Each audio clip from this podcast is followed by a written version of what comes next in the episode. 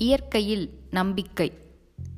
இயற்கையின் செயலும் இறைவன் செயலும் ஒன்றே என்று உணர்ந்து அதை முற்றிலும் நம்பியிருப்பேனாக. குடியானவன் ஒருவன் நெற்றி வியர்வை நிலத்தில் விழ பாடுபடுகிறான். பூமியை திருத்தி அமைக்கிறான். பருவத்தில் விதை விதைக்கிறான். பிறகு அவன் முற்றிலும் இயற்கையை நம்பியிருக்கிறான். மழை காற்று வெயில் முதலியன முறையாக அமைய வேண்டுமென்று வலுத்துகிறான். இயற்கையில் வைக்கும் நம்பிக்கையும் தெய்வத்திடம் வைக்கும் நம்பிக்கையும் ஒன்றேயாம்.